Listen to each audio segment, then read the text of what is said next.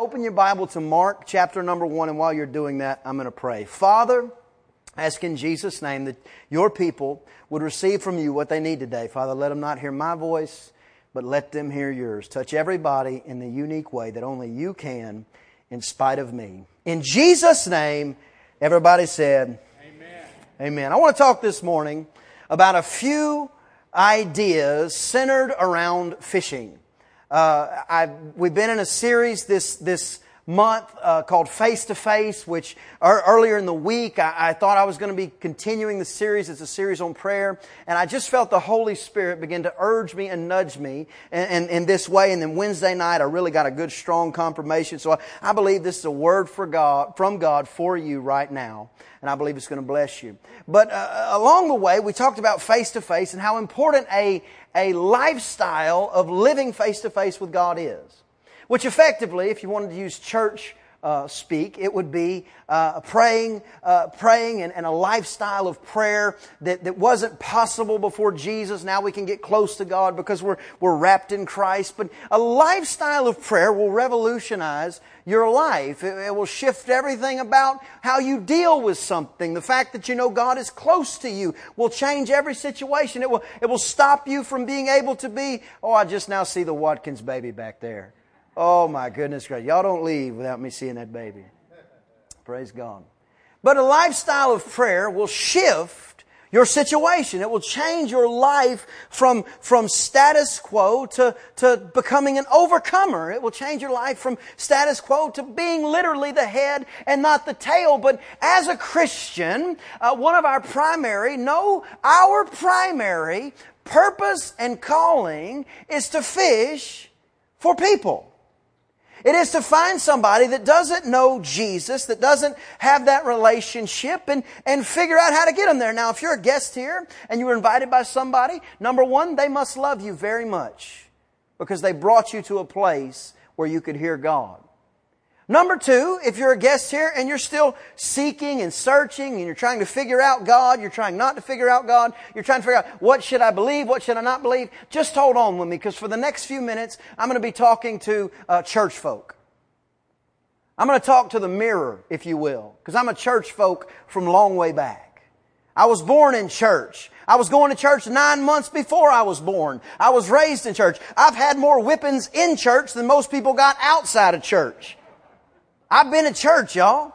And I remember uh, uh, uh, many times walking to church from school because my parents were doing something in the ministry, and, and, even when I was little, they were always involved with youth and stuff. So going on these trips and mission trips, just church, church. So my life has been centered around the things of God. And uh, for a lot of you, you remember the moment that you got saved. You remember the opportunity that you said yes to Jesus. You can tell me the town. I, I like it when people testify to me and they say something like, "It was June uh, 12." 1974, on the corner of Smith and Aldine, and somebody spoke to me, and you got a story that's that specific, and when you have something that that's specific found in your testimony, I celebrate it with you, but I don't have that story. I don't remember not being saved.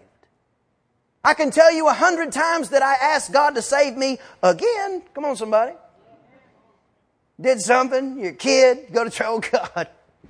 I hope you didn't see me break his Legos, you know, or whatever. I can tell you a hundred of those stories, but I don't have the first one. And I, I remember one time I was at this Christian church camp, and uh, there was an 18 year old uh, or so, a counselor that was over our cabin. And so every night we would have, a, you know, the whole thing was swimming and fun and church and everything. But the, but that night uh, we had like this little devotional on a deck, and and we were sitting there, and we're going down, and, and this, this 18 year old young man, he had no ill intentions, but he was maybe just a little bit uh, ill informed. He had, he had complete, total good intentions. He did nothing wrong. Uh, well, it wasn't right, but, but he wasn't trying to be wrong, is what I'm saying. And, and he goes down the line, and all these boys, I'm probably, I don't know, nine, ten years old, something like that. Does that sound right? Nine or ten years old. My parents are right up here on the front row, so I'm asking for reference. They keep me honest. But uh, I said, this guy goes and he says, uh, he goes, all right, if you don't remember the moment that you got saved, then you're not saved. And I said, wait a minute. And he goes down the line. He goes, Billy, when did you get saved? My seventh birthday. My grandpa led me to God. Johnny, when did you get saved? It was last week. When did you get saved? And everybody had a date and it gets to me. He's like, when you get saved? I said, man, I don't know. He goes, then you're not saved. I said, bro, wait a minute. I said, I've asked God into my heart a hundred times. I believe on Jesus. I can quote more scripture than you can. I have been brought up in this thing. He said, if you don't remember the moment, then you're not saved. I said, I need to speak with my father. He says, well, you know, you can only speak with your dad, uh, and with your parents. You can only call home if it's an emergency. I said, if my soul burning in hell is not an emergency, I don't know what is. So he takes me to the nurse, to the infirmary. And we get there, and I remembered the phone number. Still do. 384 8169. Area code 409. So I call it. Mom answers the phone said, Mom, I need to talk to dad. Everything okay? I said, I hope so. So she gives dad the phone. I said, Dad, this guy here, I can't remember his name. I wish I could remember his name. And he wasn't trying to do anything wrong. He really was trying to do right. But I, I said, I said, I said, I said, I said, Dad, this guy's telling me I'm not saved. Now, if you know my father, if you tell him, uh, hey, the, the bridge is on fire, or if you tell him, we just won a million dollars, he's kind of a steady guy. You're not going to see too much reaction one way or the other. Because number one, he's already thinking how we're going to put the bridge out, and he's already thinking uh, how are we going to secure that money. He, he's, he's already past where he is, and he's living in the future all the time. He's stable minded. He has the mind of Christ, okay? Just a good man. Anyway, so he, I'm sitting there, I'm like, Dad, he goes, well, okay, well, tell me what he said. I said, well, Dad, we go down the line, and they said this and they said that. And we got to me and, and, I, and I don't have that moment. And, I, and I said, he goes, he goes, no, baby. He said, it's okay. He said, he said, you're saved. He said, but put him on the phone. and I don't know if you have any brothers and sisters, but here's how I felt. Mom, Douglas did this, this, and this, and this.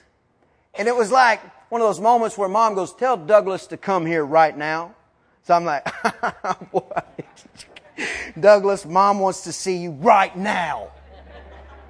And then you follow him, you're like, and you wait outside the room, and you're like, did you do that to your brother? And he's like, no, I didn't do that. And you jump in, yes, you did. Because you know, you know, something's happening, you know. So that's how I felt. That's to give him the phone. I said, he wants to talk to you. And the guy gets the phone, and this is all he says. Yes, sir. Yes, sir. No, sir. No, sir. Yes, sir. Yes, sir.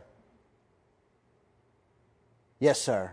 And he hands the phone back to me. Now, to this day, I don't know exactly what he said. My dad's a very diplomatic person, so he would have been kind. There's no question about it. And the kid, he wasn't trying to do anything wrong. Uh, uh, but, but he hands the phone back to me, and dad says, Hey, going back to the cabin. You're saved. Don't worry about it but I'm picking you up in the morning.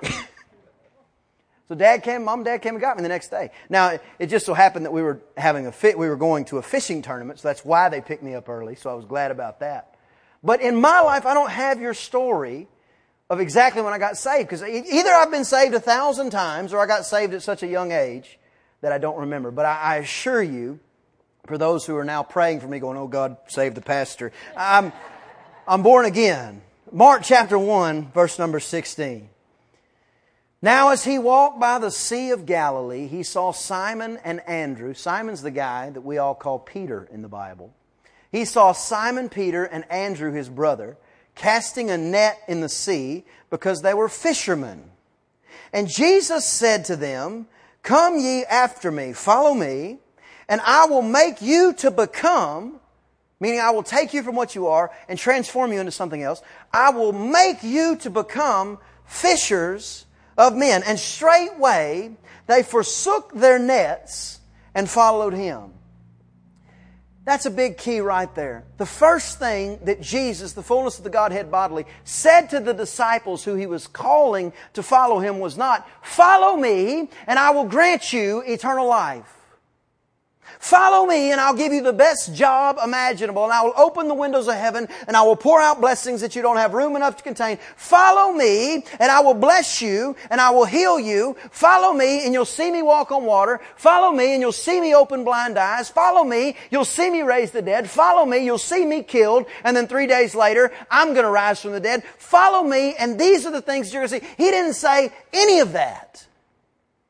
He said, follow me and I'm going to teach you how to catch people. Which is to say, the very most important thing on God's heart is catching people. The most important, if you ever wonder what's on God's mind, what's on God's mind at 7 a.m., 12 a.m., 7 p.m., 12 midnight, what's on God's mind 24 7 is catching the lost. But interestingly enough, He gave us a Bible, thank God, so that we don't have to just leave it at that. So He spends three, little over three years, teaching His disciples how to win the lost. On a grand scale with 5,000 people there, he goes, now listen, when you get to a certain place like New Heights Church is going, you're going to need some logistical awareness. When you have 5,000 people in one place and there's no McDonald's and Chick-fil-A's always closed on Sunday, you're going to have to be able to feed them some way or another. When you come up to three or four people and you get in their home, here's how you talk to them. Here's how you would communicate with them. If you're talking to somebody that doesn't have very much, they could barely rub two pennies together or two mites together, here's what you would say to them to make sure that they understand that they're valuable in the kingdom of God. If you're dealing with somebody that's of great influence, uh, like Nicodemus, and you realize sometimes you have to talk to them a little bit different. Sometimes you have to talk to a celebrity different. Now don't get off track with me. Everybody's the same. Everybody puts their pants on one leg at a time. Unless you're Pentecostal, then you put your dress on. I don't know how y'all do that. But what I'm saying is, when you deal with people, you got to deal with people differently. You walk into academy, you go down the line, there's a fishing bait for a bass, there's a fishing bait for a perch, there's a fishing bait for a catfish, there's a fishing bait for a mahi mahi, there's a fishing bait for a speckled trout, there's a fishing bait for a redfish. Because every fish eats something different. They're all different. So when back to the celebrity ideology, like Nicodemus came to Jesus at night, he was very influential, had a lot of money, had a lot of uh, reputation. So probably everywhere he went, he probably had an entourage of some kind. He probably had a group that would follow him. So uh, think about like Brad Pitt. No, no, foot on Brad Pitt. Think about Johnny Football. Think about Johnny Football showing up at University Drive and walking into Buffalo Wild Wings. Let me tell you what's going to happen.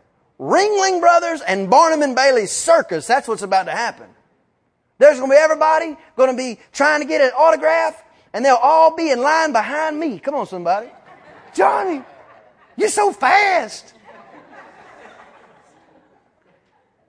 I wish you'd quit doing all that stuff you're doing. Because my little boy, I want him to be able to watch you. And if you keep gesturing the way you're gesturing on Monday Night Football, and by the way, guys, glass half full, maybe he was just telling them they're number one. Johnny Football walks into Buffalo Wild Wings, you're not going to get a chance to sit down with him and go, brother,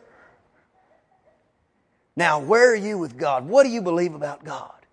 Because there's going to be 75 people screaming. When the news finds out, the news are going to be there. So Jesus said, listen, I care about the lady that can't rub two nickels together, and I care about the guy who can't walk down the street from getting, without getting bombarded by the paparazzi. So here's how you deal with both sides of the spectrum, but I want you to fish. I'm going to teach you how to fish. I'm going to teach you how to get there. Now, for you and for me, Maybe we're not as effective as we could be, and I want to give a few points this morning on why we might not be as effective as we could be. Point number one. Maybe we're not as effective as we could be because God is so good. This Wednesday night, we had service, like we always do. And about two songs in, everybody just began to really get a touch Just the presence of God. If you've ever been in the presence of God, you don't want to leave. So we didn't. We just kept worshiping for about an hour, 45 minutes, whatever it was. And, we just, we just want to be saturated with His presence because when you've tasted of the goodness of God, you don't want to do anything else. We spend hundreds of dollars, thousands of dollars, miles and miles on our vehicles, uh, tanks of gas, and everything to get to a conference where we believe we're going to experience the next place in God for us. An album comes out and we buy it. And I think we ought to buy every album that comes out that's lifting up the name of Jesus. If they're going to get good and they're going to get rich singing about the devil and singing about wickedness and talking bad about women and talking bad about authority and all that other nonsense, then we ought to wreck the shelves when somebody puts out a good album that's lifting up the name of Jesus. So in our lives, we get so good and so focused that what's my next step, God? How can I get close to you, God? How can you touch me, Father? How do I, how can I get the next blessing in my life? How can I get to the next place? And listen, there's nothing wrong with that. Matter of fact, Jesus was always trying to be tricked and always trying to be uh, riddled into something. And one time he was asked, he goes, he goes, Jesus, should we obey this part or should we obey this part? And Jesus said, you should have done this but you shouldn't have left the other undone. Meaning, yeah, we need to get close to God. We need to be focused on the things of God. Absolutely. We need to try to never let His presence lift and do everything we can to just get a little glimpse of it and touch the hem of His garment. But you shouldn't do that only at the expense of being a good fisherman. We can't get so focused on what we're about that we lose focus on what He's about.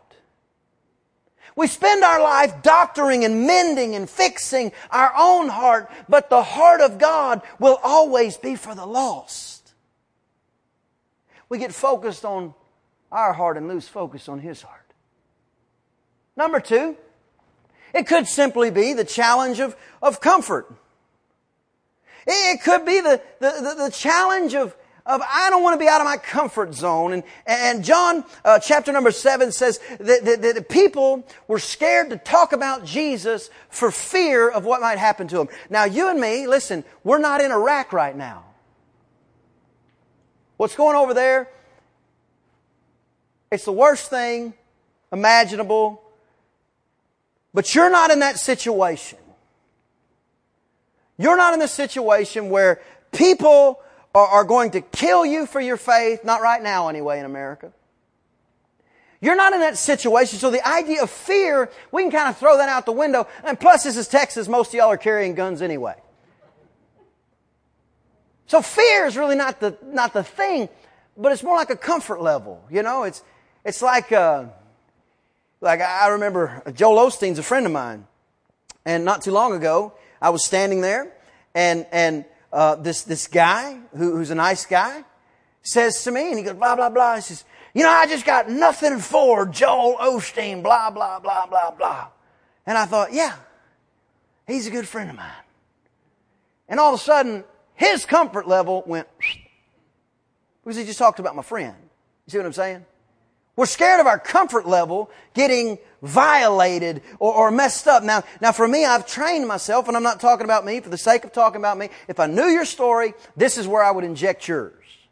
But in my life, I have, I have done my best to train myself to not really regarding comfort level with regards to the things of God.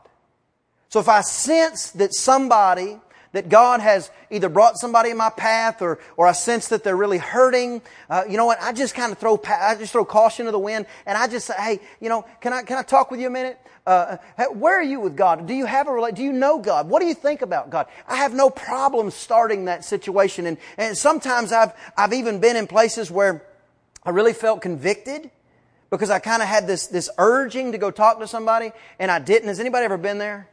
Wave at me. Can't believe y'all did that. Just kidding. But it's happened to me, you know, so I'll drive off and I kind of feel convicted and I've turned around. Y'all probably didn't. I turned around and I went back to the store or wherever I was. I said, you know, I just, I just, you know, my name's Brian. You don't know me, but, you know, How are you doing with God?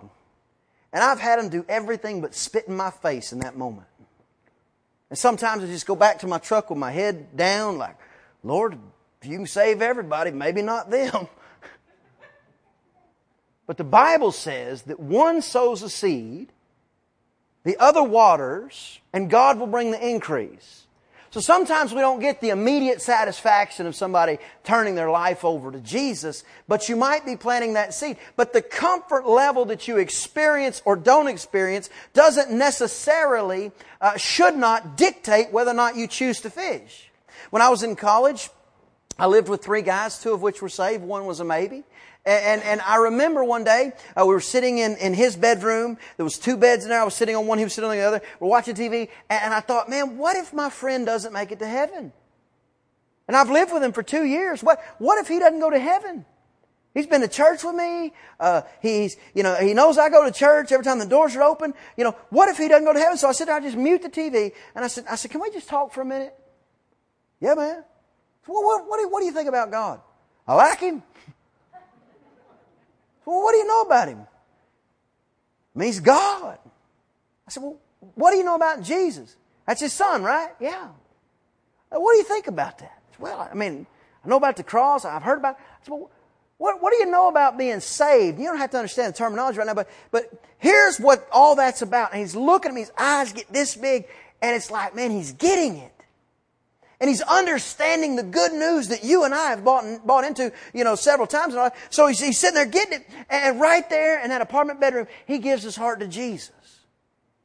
Now, in my life, that was a big deal because I really cared for this guy. He's a good friend of mine. It doesn't always happen that way, but the comfort level, the comfort level that we walk in shouldn't dictate whether or not we make an attempt. Another thing we think about is we think, Man, I, I just don't have enough information. I'm not ready. I'm not prepared enough. Well, A, the, the easy answer is, well, get more prepared. Well, let me just remind you, when you got saved, the person who said it to you, whether it was a preacher like me, somebody on television, whether it was your friend, your mother, your brother, they did not necessarily tell you all of the Proverbs and all of the Psalms and they didn't quote the book of Isaiah to you.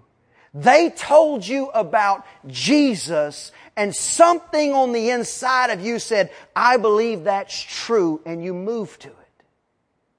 Remember the information that you bought into that got you saved and realize that's really the only information necessary to fish for somebody else.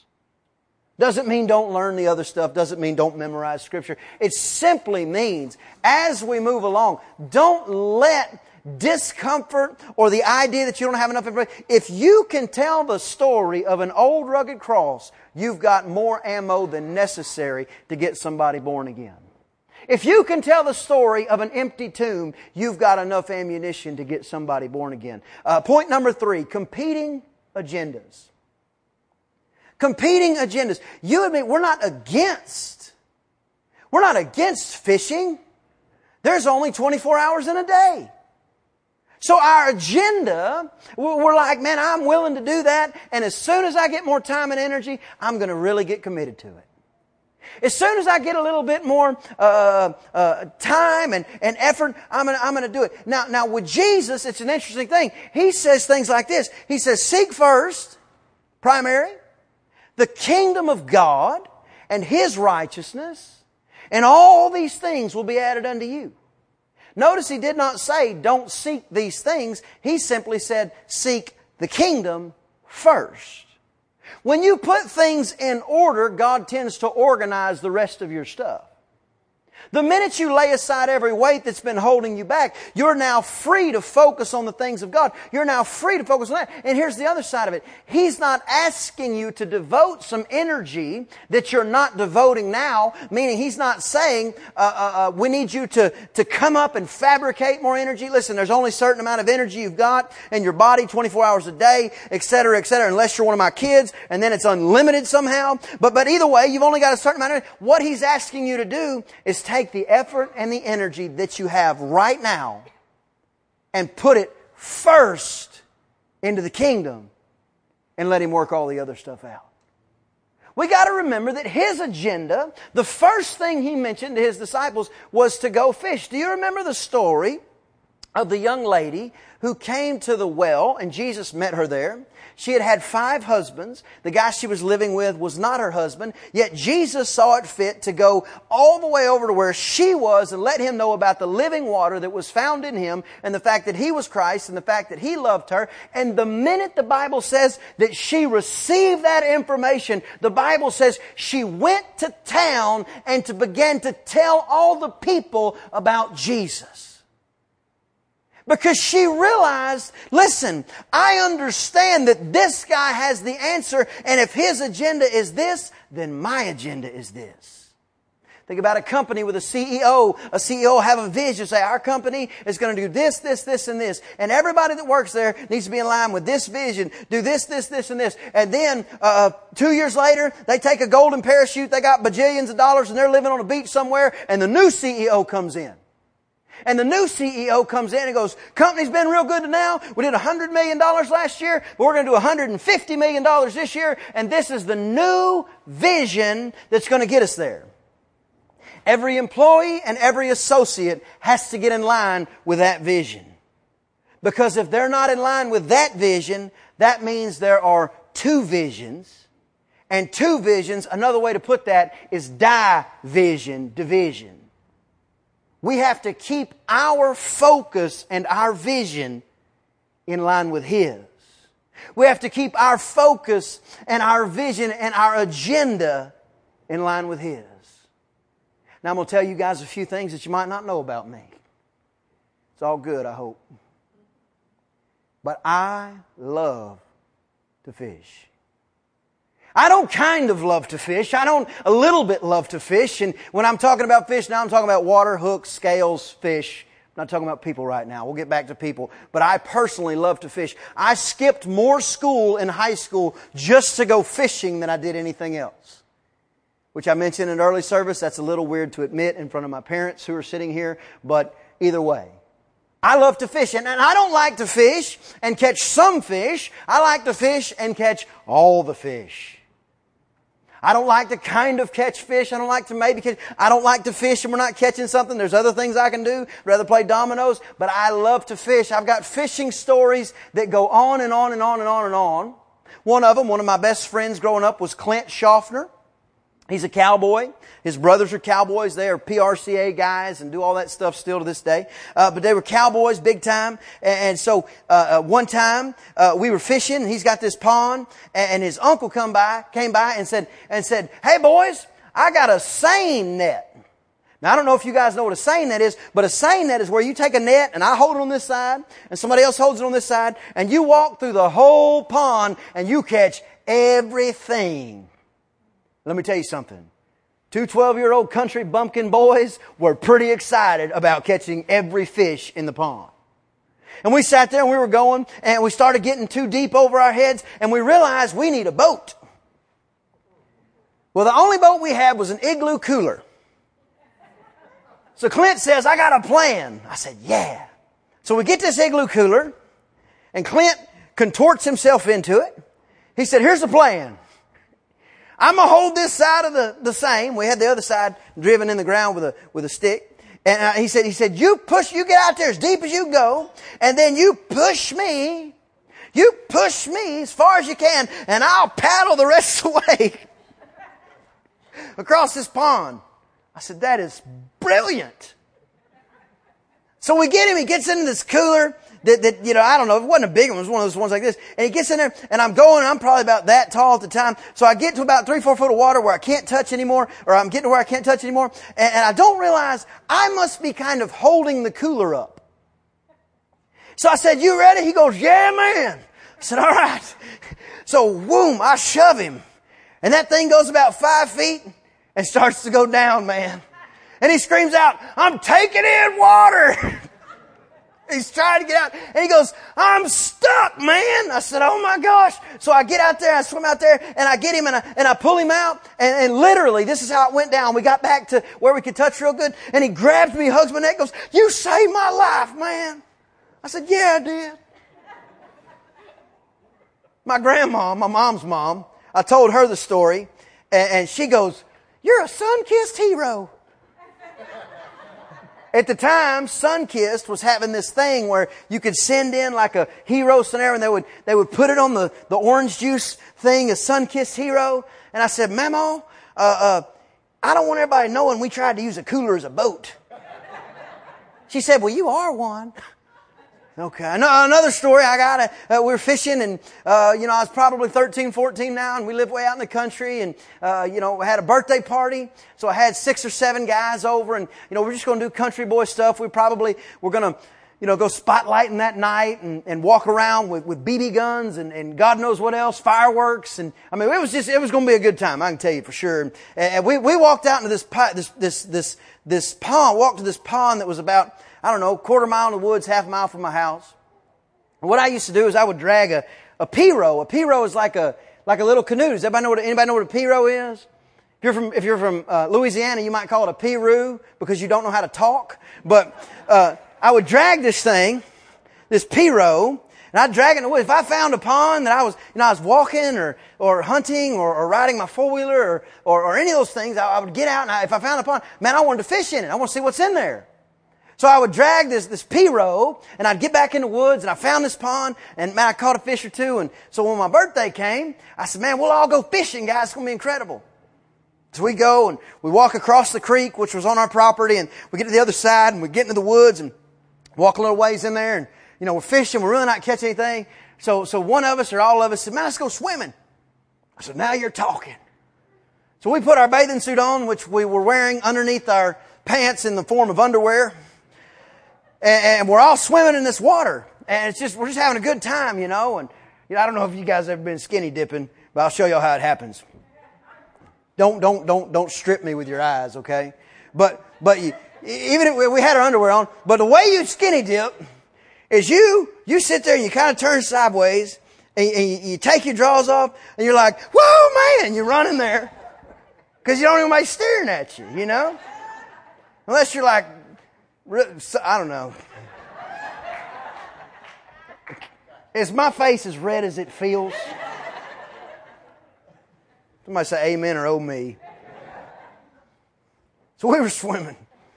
And we're having a good time and splashing, you know, probably wrestling. You know, just, just, just having just 13 year old boys just doing it. Now here come out of the woods, dad. Hey boys. Hey dad. We're going to have hamburgers in about an hour. Y'all catch anything? We caught a few, Dad, but it's so hot out here. We just decided to go swimming.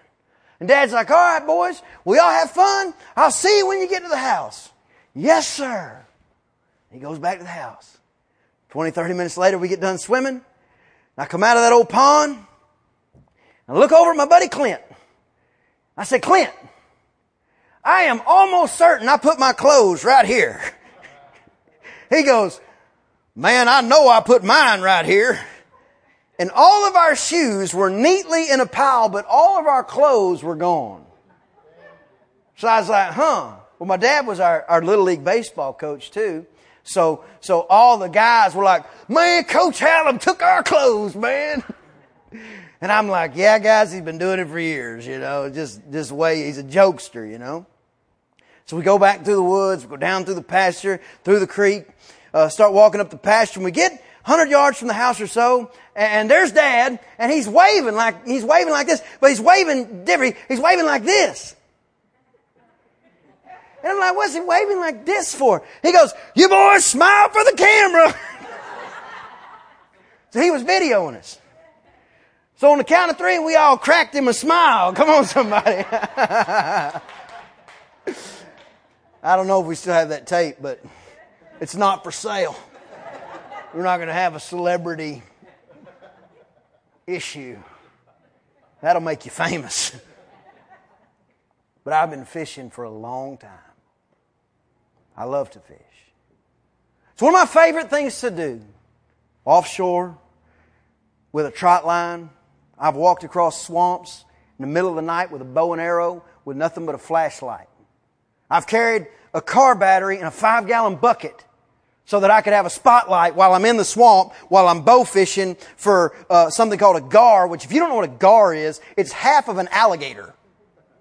And we're looking for them, not trying to get away from them. I love fishing. It's, it's one of my favorite things to do. I, even when I was preparing this message, I was thinking, man, I didn't, I didn't even realize how much I like fishing. I'm crazy about it. But we also go to Colorado a lot. Uh, we try to go once or twice a year. If you've never been, it's great. If you've never been in the winter, uh, it's great there. If you've never been in the summer, it's great there. But but we go to Colorado and we ride uh, four wheelers up in the mountain. One of my cousins is here, and we ride together. We have a lot of fun up there. It's, it's a great time. It's a beautiful, uh, beautiful property up there. Uh, here's a picture of, of kind of what we look like.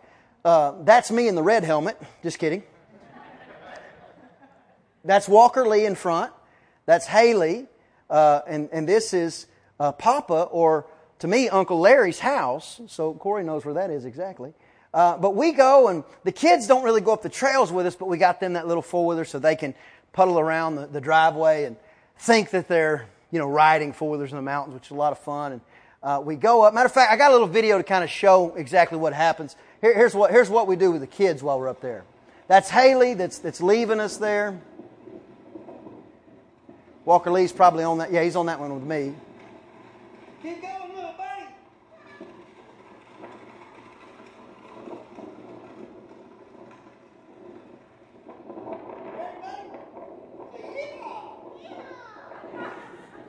It's a good time. We go, we go up there and we, we ride four wheelers and uh, so the kids then will, will, go. Now they're old enough now. This was in 2011.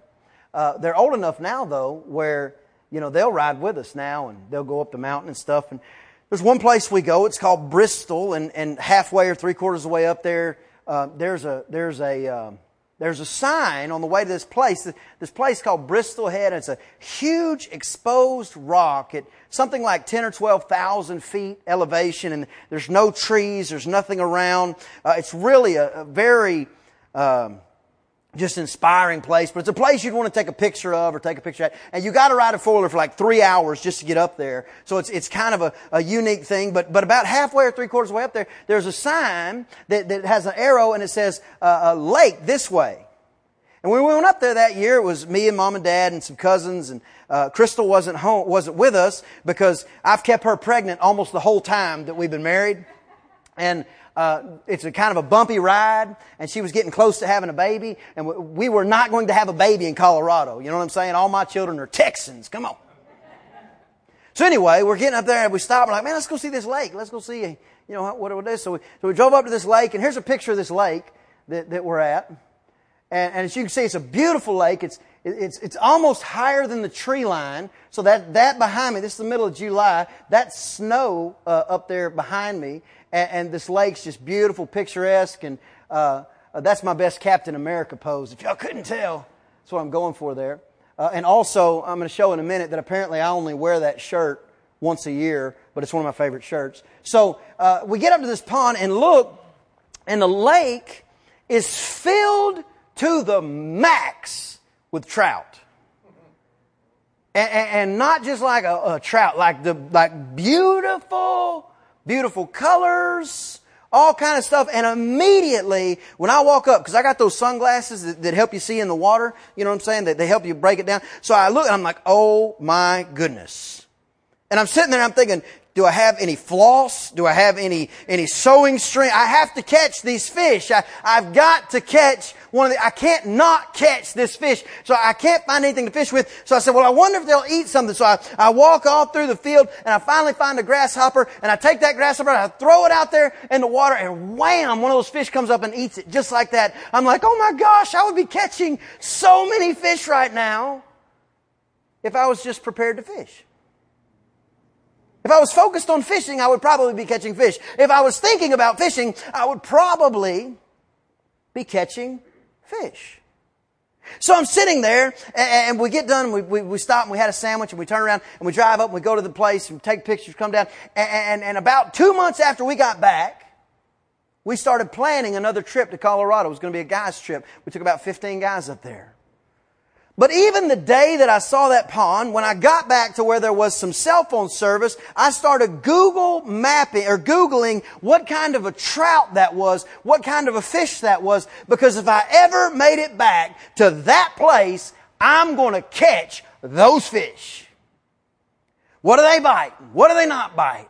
When do they eat? What do they eat? What kind of fish is it? I want to know what kind of fish it is. I don't want to just haphazardly go for it. I, want to know. I'm focused. I'm strategic. And then we start talking about going back. My mind is blown. You can ask Crystal. For 10 months, I just focused on those trout. Just focus. Get me to the lake.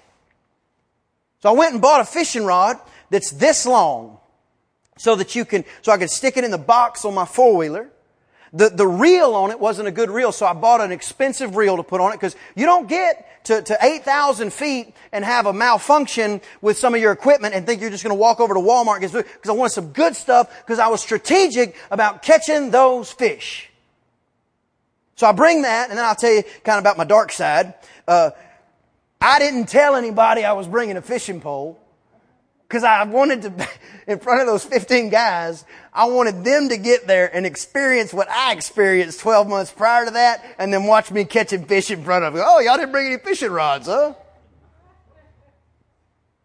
I told them before we went, and they all brought fishing poles, but I didn't want to. So we get up there and I, I got, I got a rooster tail because turns out the, the trout up there are called cutthroat trout. I don't know if you ever heard of cutthroat trout. They're beautiful. Call them cutthroat because they got this red underneath their throats. Just beautiful fish. Speckles, just beautiful. So I get up there and, and we, we, we, drive. What we do is we ride about 30 minutes. We stop and talk. Ride about 30 minutes, stop and talk. Well, we started getting close to that lake and all the stopping and talking was out the window for me. I had that Honda four wheeler pegged. Wah! Whoa, we get stop, stop. I turn the thing off. I'm reaching back, throwing the box open. I grab that fishing pole and in one stride, I'm off of that four. I'm getting to that lake and zzz, and I'm fishing. And I look across the lake. There's a couple people fishing over there on the bank a couple people fishing over there, and I'm like, oh man, they must know something that we don't know. They must, they must have a handle on this thing. They must, they must have it figured out. I bet they caught a million fish by now. And I'm sitting there, and, and my first cast reels in, I don't catch anything. My second cast, I throw it out. Zzz. By that time, some guys are starting to get off of their four wheelers, and they aren't ready.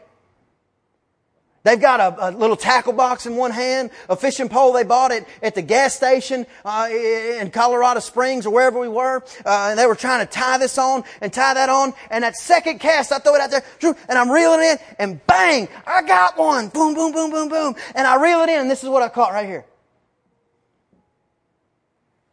Second cast.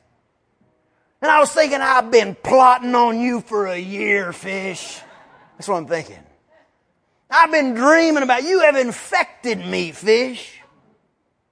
And all my friends around me, they start to get pretty serious about fishing then. What are you fishing with? A hook. What kind of hook? Nunya. We fished for about an hour. Nobody else caught anything. Truth be told, I didn't catch anything else, but granted, I gave my fishing pole to somebody else because it's just what you do. Let them try. And the guys that were fishing on the other side of the creek, other side of the lake, they came, they came over and said, Man, y'all fish? Y'all, y'all catch any fish? They said, Well, we fished from daylight till about noon. We didn't catch anything.